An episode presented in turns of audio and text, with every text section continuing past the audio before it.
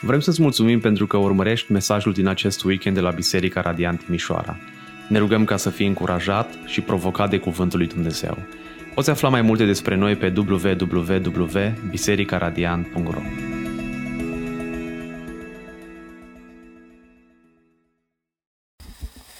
Bună dimineața, dragilor! Mă bucur să, să vă văd. Astăzi cred că trebuie să ne facem vânt. Nu merge aerul condiționat, Uh, la unii le-a fost frig, ori dat drumul la căldură dimineața, dar v-am așteptat cu multă căldură. Uh, așa că dacă v-ați îmbrăcat un pic mai gros, puteți să vă dați uh, jos hainele groase. Um, pentru că o să fie destul de cald în dimineața asta. Um, dar ne, ne rugăm ca Duhul lui Dumnezeu să, să întărească sufletele noastre Uh, să încălzească sufletele noastre prin propovăduirea cuvântului și asta cred că e cea mai frumoasă veste pe care o putem primi în dimineața asta, că prin predicarea cuvântului sufletele noastre sunt întărite.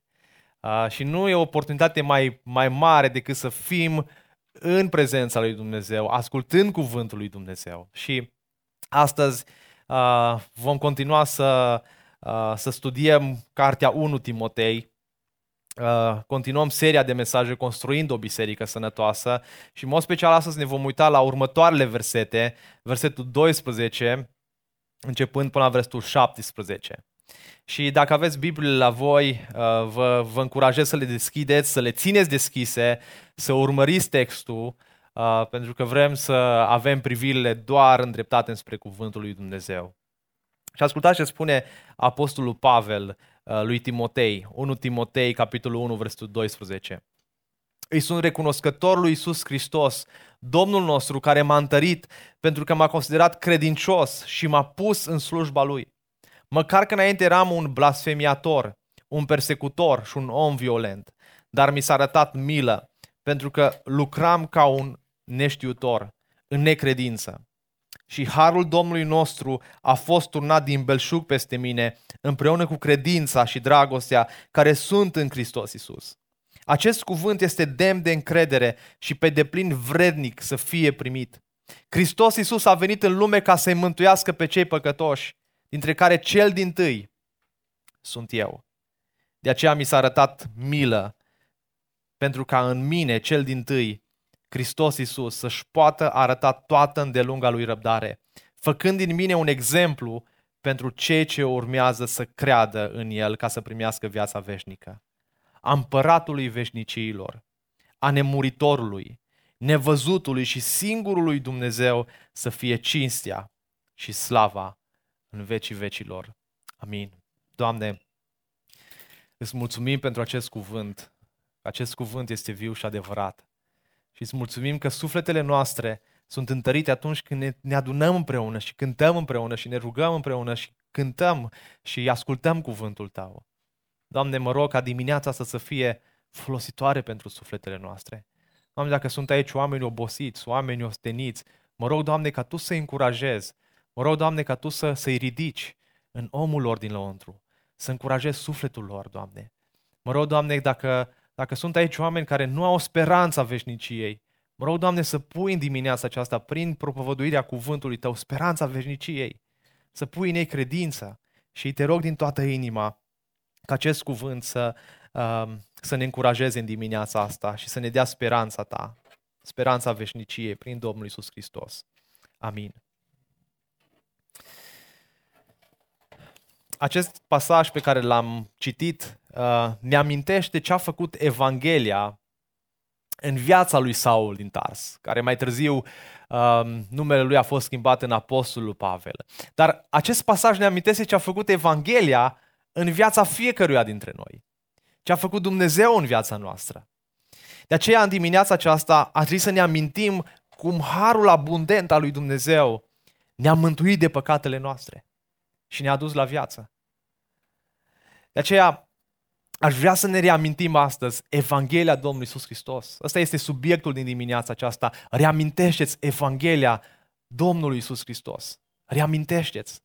Dar poate te întrebi în dimineața asta, ce, ce este Evanghelia? În urmă cu aproximativ, cred că un an jumate sau doi ani de zile am studiat cartea Ce este Evanghelia. Și dacă nu ai citit această carte, te încurajez. Pentru că sunt foarte mulți oameni care cred greșit despre Evanghelie. Unii oameni cred că Evanghelia înseamnă să fim bogați.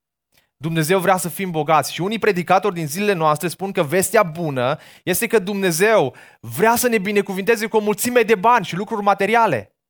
Și că tot ceea ce trebuie să facem este să cerem aceste lucruri de la El și El ni le va da.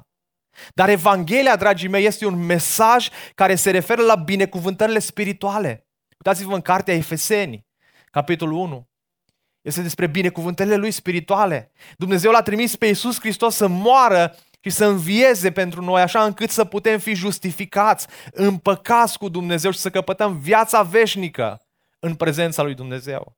Mai mult, Biblia, dragii mei, nu ne promite că cei credincioși vor avea parte de prosperitate materială în această viață.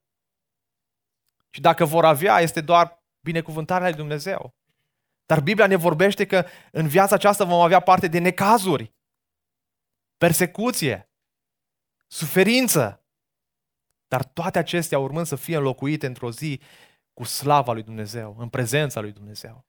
Unii oameni cred despre Evanghelie că Dumnezeu este dragoste și deci totul este în regulă cu noi oamenii. Totul este perfect. Și asta gândesc unii oameni despre Evanghelie, că Dumnezeu ne iubește și ne acceptă așa cum suntem.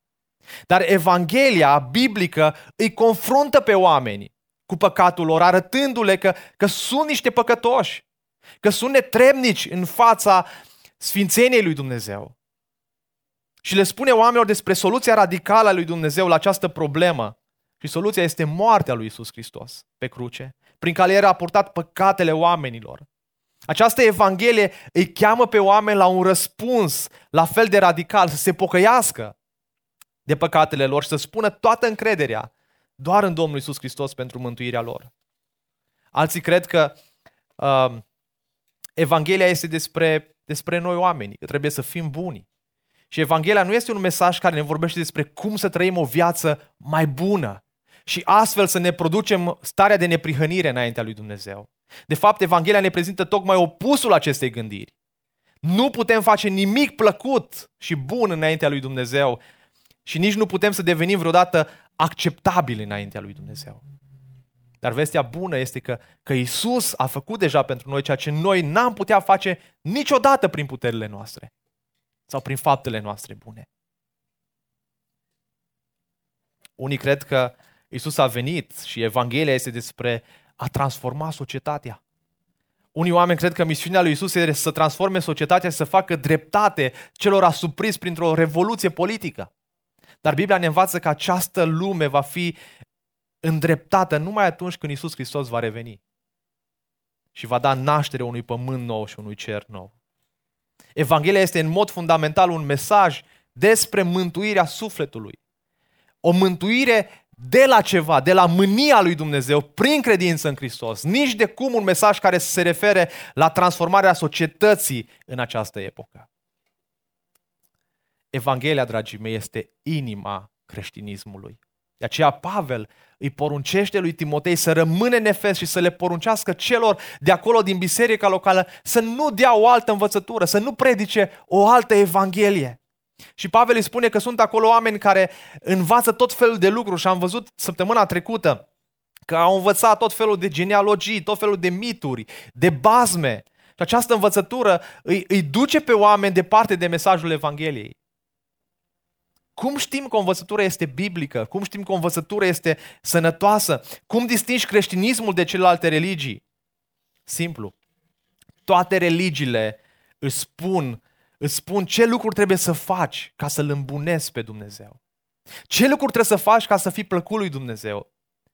Accentul acestor religii este pe ce facem noi pentru Dumnezeu. În schimb, Evanghelia, dragii mei, este despre Dumnezeu și Isus Hristos despre ce face El pentru noi, nu despre ce facem noi pentru El. Așadar, ce ar trebui să predice Timotei? Ce ar trebui să predicăm noi? Reguli? Ce să facem ca să-L îmbunăm pe Dumnezeu? Ce trebuie să bifăm? Nu. Ar trebui să predicăm Evanghelia, ceea ce a făcut Dumnezeu pentru noi și ceea ce face El pentru noi. Ce face Pavel în următoarele versete? Se întoarce de la învățătorii falși care abuzau de lege și de la versetul 12 la versetul 17 scrie despre Evanghelia care a fost încredințată și Evanghelia care a schimbat viața. De fapt, este o mărturie a, a vieții lui transformate. Își reamintește ceea ce a făcut Dumnezeu în viața lui. Își reamintește Evanghelia. Ați aminti Evanghelia, dragii mei, nu e ce ar trebui să se întâmple doar din când în când. Da, scoți albumul de la botezul tău și ți aduce aminte. Mamă, ce fain, m-a salvat Dumnezeu. Am făcut botezul în data cu tare. Unii dintre noi nu mai știm în ce dată ne-am, ne-am botezat. Uh, nu asta înseamnă să-ți reamintești. Evanghelia trebuie să ne reamintim în fiecare zi în cele mai mărunte aspecte, în fiecare moment. De ce? Pentru că noi toți avem tendința să uităm ce a făcut Hristos pentru noi. Cum ne-a eliberat și cum ne-a scos din groapa pierzării. De aceea Domnul Iisus Hristos ne poruncește să luăm cina Lui. De ce? 1 Corinteni 11 cu 23 spune să faceți lucrul acesta spre pomenirea mea. Să ne aducem aminte de ce a făcut El pentru noi. Acesta este unul dintre motivele pentru care luăm cina duminica. Și ar trebui să o luăm în fiecare duminică. Ca să nu uităm ce a făcut Hristos pentru noi. În dimineața aceasta, bazat pe textul nostru, aș vrea să ne uităm la patru aspecte pe care reamintirea Evangheliei le-a făcut în inima lui Pavel. Și ceea ce poate să facă Evanghelia reamintindu-ne de ea. În primul rând, vedem că reamintirea Evangheliei produce în noi și produce în Pavel mulțumire versetul 12. Mai apoi să ne uităm la faptul că Evanghelia ne face smeriți. Mai apoi Evanghelia ne face folositori. Și în ultimul rând, Evanghelia ne conduce la închinare. Observați cum începe Apostolul Pavel. Versul 12. Mulțumesc lui Isus Hristos, Domnul nostru care m-a întărit, că m-a socotit vrenic de încredere și m-a pus în slujba Lui. După ce am menționat în versetul 11 despre Evanghelia care a fost încredințată, Pavel face un lucru firesc pentru el și izbucnește în mulțumire. Pavel începe să povestească despre convertirea lui și punerea sa în slujire, mulțumind Domnului Isus Hristos. Toată viața lui Pavel este pătrunsă de modul în care Evanghelia i-a schimbat viața. Este pătrunsă de mulțumire. Și e neobișnuit ca Pavel să-și îndrepte mulțumirea către Isus Hristos. Ne uităm în epistolele pastorale, ne uităm în scrierile lui Pavel. Întotdeauna el mulțumește Tatălui, Domnului nostru, Tatălui nostru. De data aceasta el mulțumește Domnului Isus Hristos. Își aduce aminte de întâlnirea pe care a avut-o pe drumul Damascului cu Domnul Isus Hristos. Pentru ce este Pavel mulțumitor? Îi mulțumesc lui Isus Hristos, Domnul nostru care m-a întărit. Acest cuvânt întărit îl găsim în Noul Testament de șapte ori doar de Pavel spus. De trei ori Pavel spune că audiența sa ar trebui să fie întărită. Și în 2 Timotei 2 cu 1, Pavel spune, așadar tu, copilul meu, întărește-te în harul care este în Hristos Isus. 2 Timotei 2 cu 1, copilul meu, întărește-te. În Efeseni 6 cu 10, în cele din urmă, întăriți-vă în Domnul și în puterea tăriei Lui. Filipeni 4 cu 13, sunt mulțumitor pentru că pot totul prin cel care mă întărește. Însă verbul de aici se referă în mod special la puterea lăuntrică pe care i-a dat-o Dumnezeu lui Pavel, în chemarea pe care a făcut-o să fie apostol al neamurilor.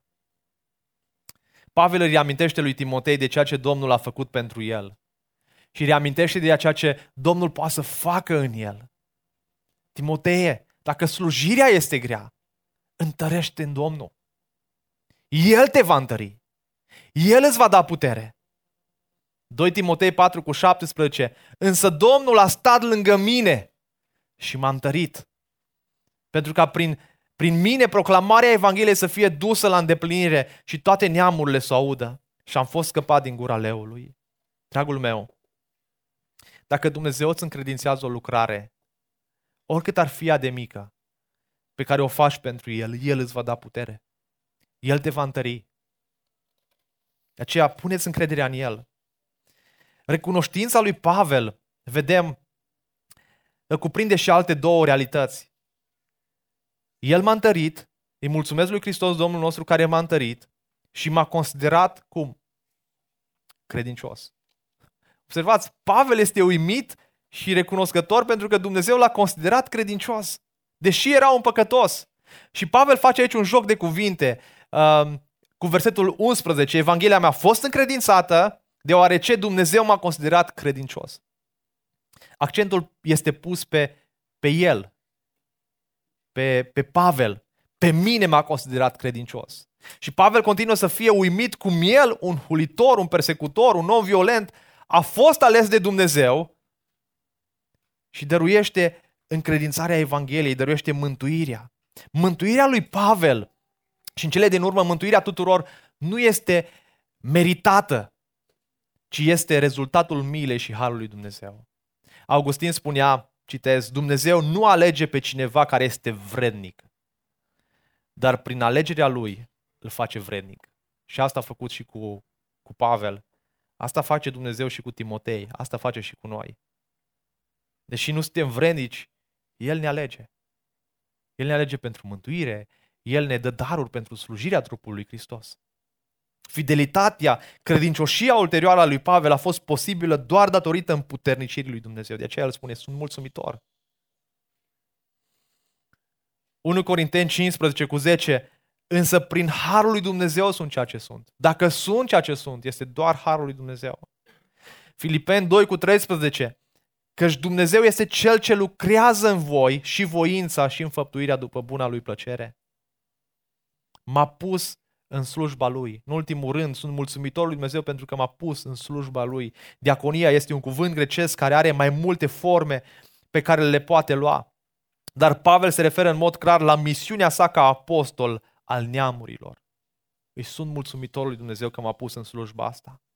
Eu nu am vrut să fiu ca, ca cei din, din versetul 7, să fiu un învățător, să mă consider eu un învățător, care nici nu știu ce spun acești oameni, dar vor să fie învățători, ci El m-a pus în slujirea asta. Reamintește-ți Evanghelia. Atunci când îți reamintești Evanghelia, vei deveni mulțumitor. Mulțumirea nu vine în viața ta prin ceea ce ai, prin faptul că ți se mărește salarul, prin faptul că uh, primești ceva cadouri, devii mulțumitor. Devii mulțumitor când meditezi la Evanghelie și înțelegi ce a făcut Hristos în viața ta. De aceea, dragul meu, meditează în fiecare zi.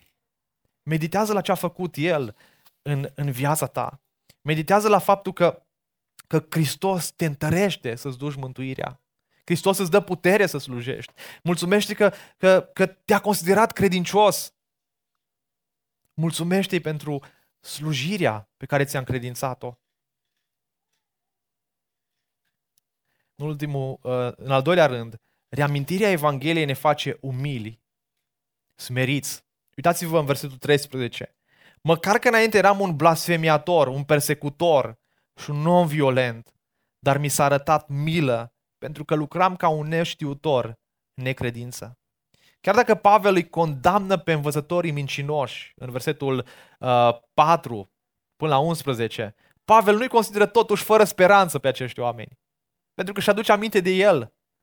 El își aduce aminte că în acea situație s-a aflat și el. Și el se asociază cu păcătoșii din versetul 8 și până la 11, spunând că ceea ce legea nu a putut să facă în viața lui, Harul lui Dumnezeu a putut să facă. Și Harul lui Dumnezeu poate să facă și cu acești învățători falși. Și Pavel folosește trei cuvinte pentru a descrie ceea ce fusese înainte. Era blasfemiator. Asta înseamnă o persoană care defăimează cele sfinte. Uh, și exact asta a făcut Saul. A hulit pe însuși Dumnezeu. Era un bajocuritor, îl înjosia pe Iisus Hristos, vorbea lucruri murdare despre Iisus Hristos. Și haideți să, să vedem mai, mai clar ceea ce făcea Pavel. Deschideți împreună cu mine în Faptele Apostolilor 26 cu, cu versetul 9. Faptele Apostolilor 26 cu versetul 9. La ce se referă Pavel în mod special când spune că a fost blasfemiator? Fapte 26 cu 9. Într-adevăr, eu însumi credeam că trebuie să fac multe lucruri împotriva numelui lui Isus, nazarinianul. Și așa am și făcut în Ierusalim.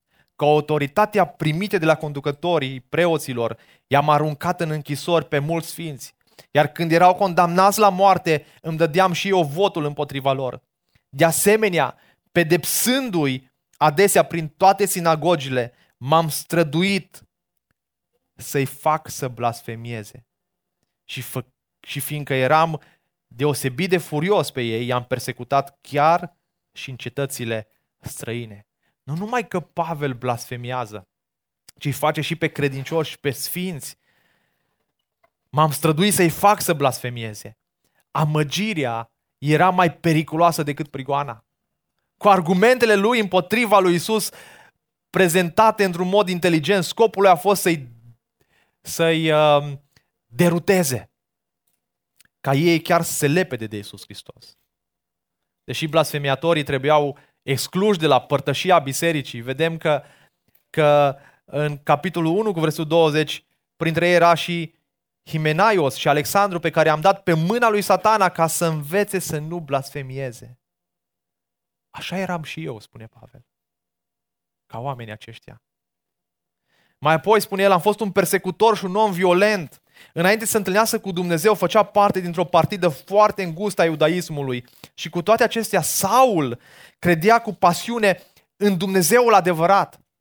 El fusese, el nu fusese Pavel, Saul din Tars, un idolatru, un idolatru păgân. Din contra, a fost un moștenitor loial și viguros al revelației de sine făcute de Dumnezeu în, în lege.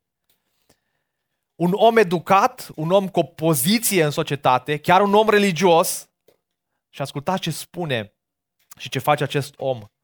Fapte, capitolul 22, dați câteva pagini în, în, în urmă. Fapte 22, 4 și 5. Am persecutat până la moartea, la moarte această cale. Am legat și am aruncat în închisoare bărbați și femei. După cum îmi sunt martori atât marele preot cât și tot sfatul bătrânilor. De la ei am primit scrisori către frații din Damasc, ca să merg să-i aduc legați la Ierusalim, chiar și pe cei de acolo, ca să fie persecutați. Asta a făcut Saul. A crezut că voia lui Dumnezeu era să persecute pe toți cei ce credeau în Isus Hristos. Și astfel credea că împlinește legea mozaică. Ceea ce nu a înțeles Saul a fost cine este acest Isus Hristos. De ce mulți oameni aleargă înspre El, se închină Lui, îl adoră pe El și nu se închină Lui Dumnezeu? Lui Iagve. Și asta l-a jignit pe Saul. Că iudeii, iudeii ca și el, nu se mai închinau lui Dumnezeu, lui Iagve. Și se închină lui Isus Hristos din Nazaret. Dar mai târziu el a înțeles.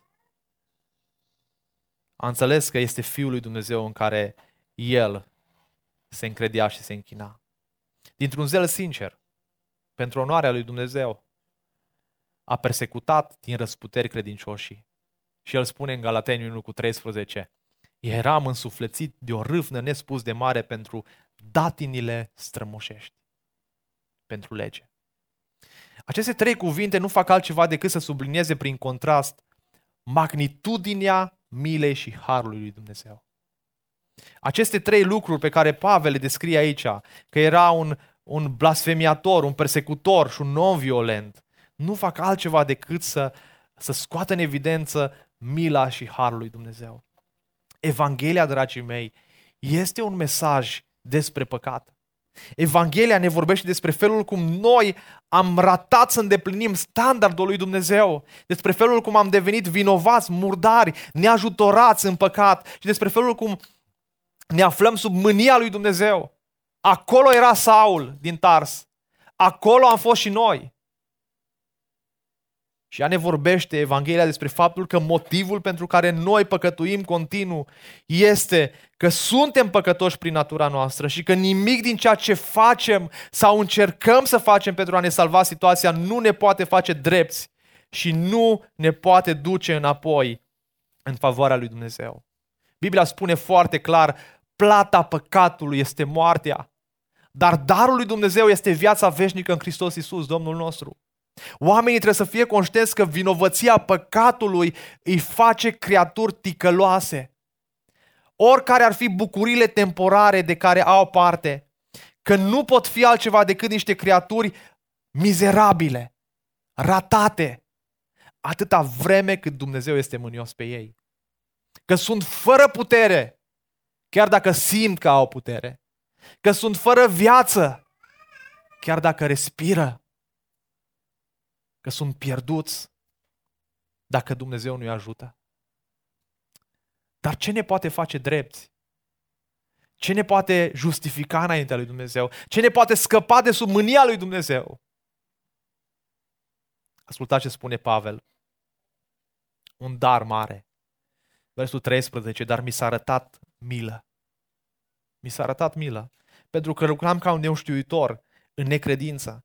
De două ori folosește Pavel același verb, mi s-a arătat milă. Aici în versetul 13, cât și în versetul 16. De aceea mi s-a arătat milă. Uitați în versetul 14. Nu numai că mi s-a arătat milă, nu numai că ni s-a arătat milă și nouă, dar ni s-a arătat și harul Domnului nostru. Și harul Domnului nostru a fost turnat din belșug peste mine, împreună cu credința și dragostea care sunt în Hristos Isus.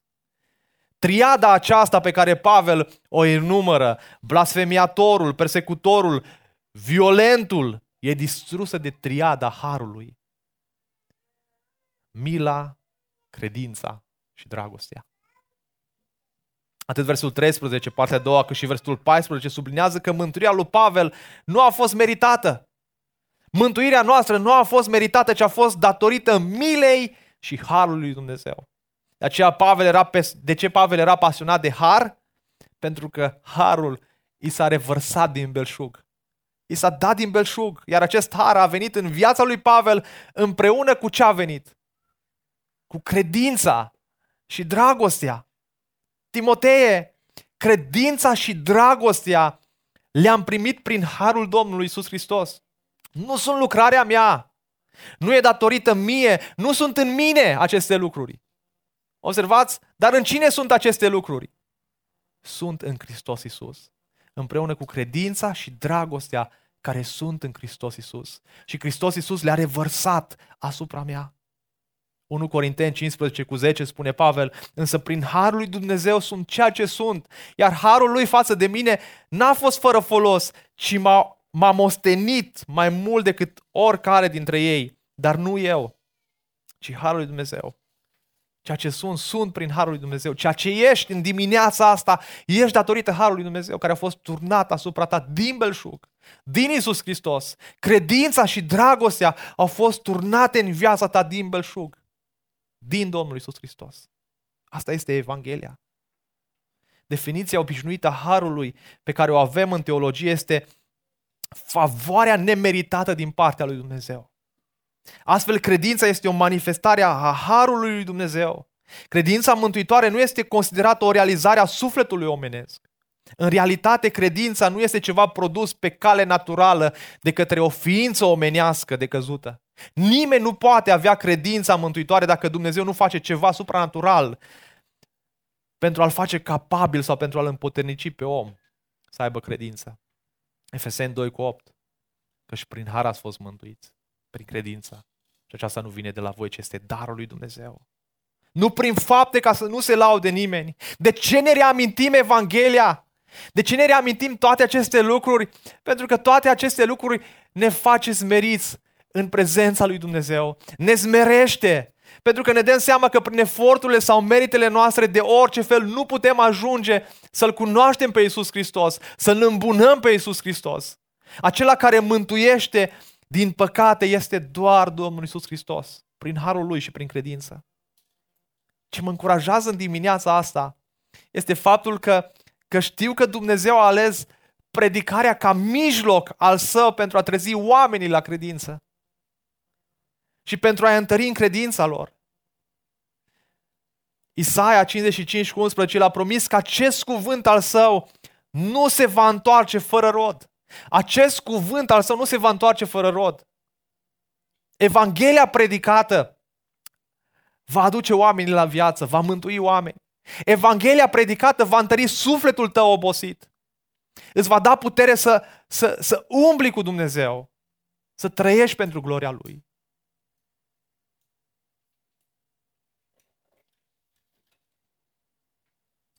Chiar dacă mulți dintre voi nu vă amintiți mai mult de trei predici pe care le-ați auzit în decursul vieții voastre, totuși de fiecare dată când auzim cuvântul lui Dumnezeu, chiar dacă gândurile noastre rătăcesc câteodată, chiar dacă gândurile noastre se gândești la, la ce vom mânca, la ce vom face săptămâna asta, la cum ne vom descurca, cuvântul lui Dumnezeu are impact asupra sufletelor noastre și are un impact mare.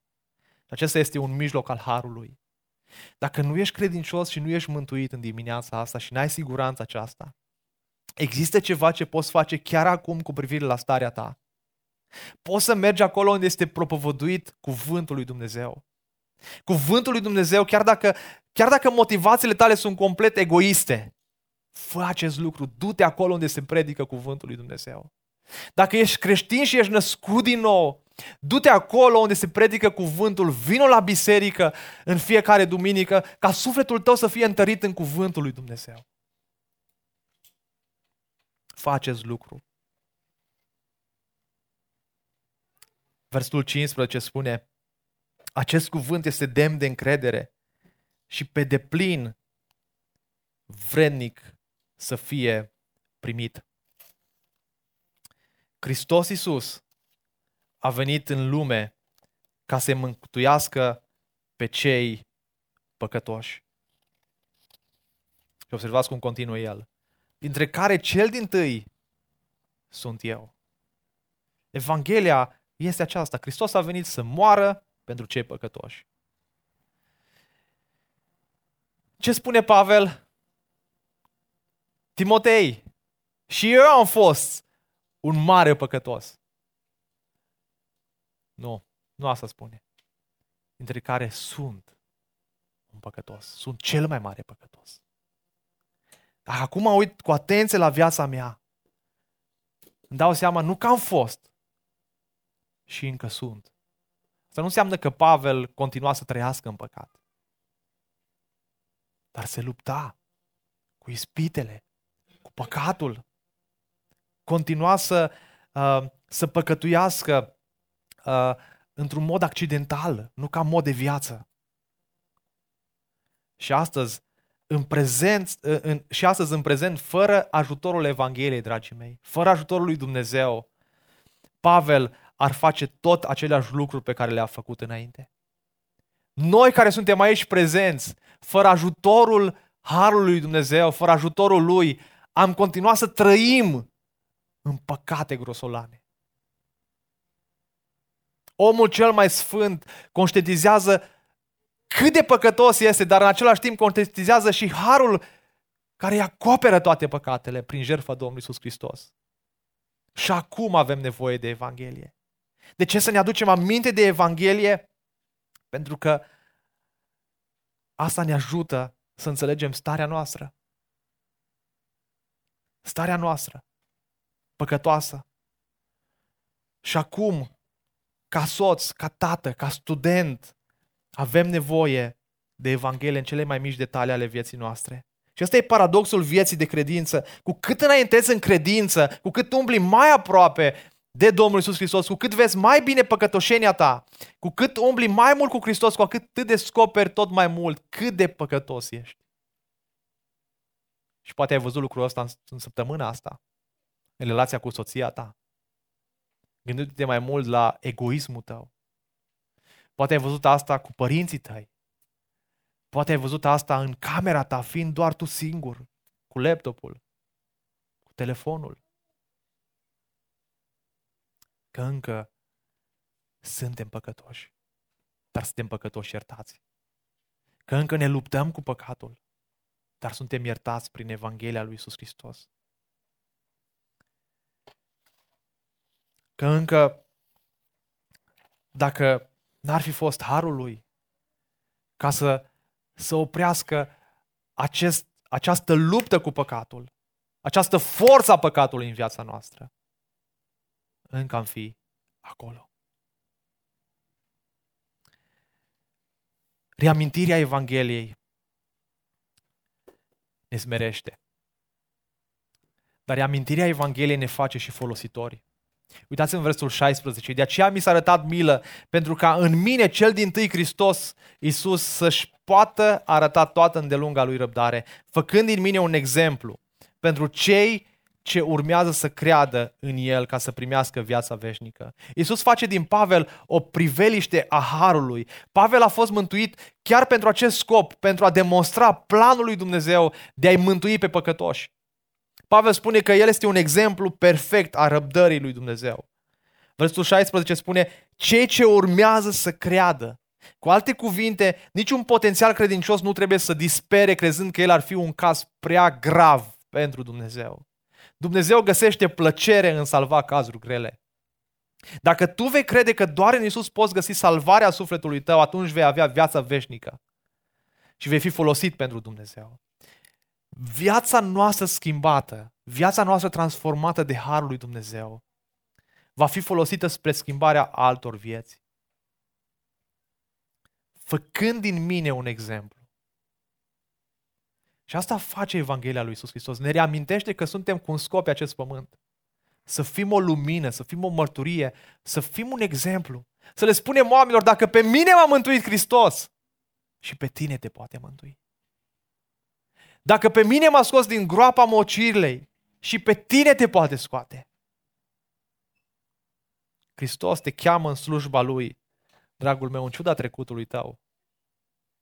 Oricât de greu a fost trecutul tău, oricât de păcătos a fost trecutul tău, Hristos ne cheamă pe fiecare în dimineața aceasta, prin Evanghelie, să-L slujim pe El.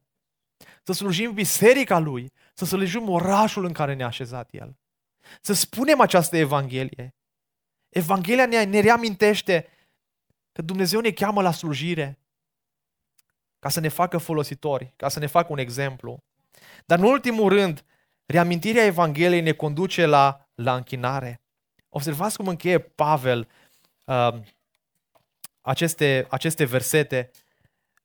Împăratului veșnicilor, a nemuritorului, nevăzutului și singurului Dumnezeu să fie cinstea și slava în vecii vecilor. De obicei când grecii și, și evreii lăudau un zeu, uh, enumărau titlurile acestuia și atributele sale. Și asta face Pavel cu Dumnezeu. Enumeră câteva atribute a lui Dumnezeu. Împăratul veșnicilor. Acest lucru sublinează suveranitatea lui Dumnezeu asupra desfășurării întregii istorii a umanității.